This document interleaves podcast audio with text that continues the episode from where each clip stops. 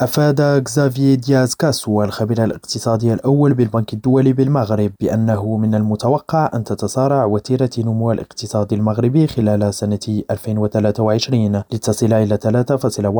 3.1% وأوضح سيد دياز كاسو الذي قدم تقرير البنك الدولي حول تتبع الوضعية الاقتصادية في المغرب خلال فصل شتاء 2022-2023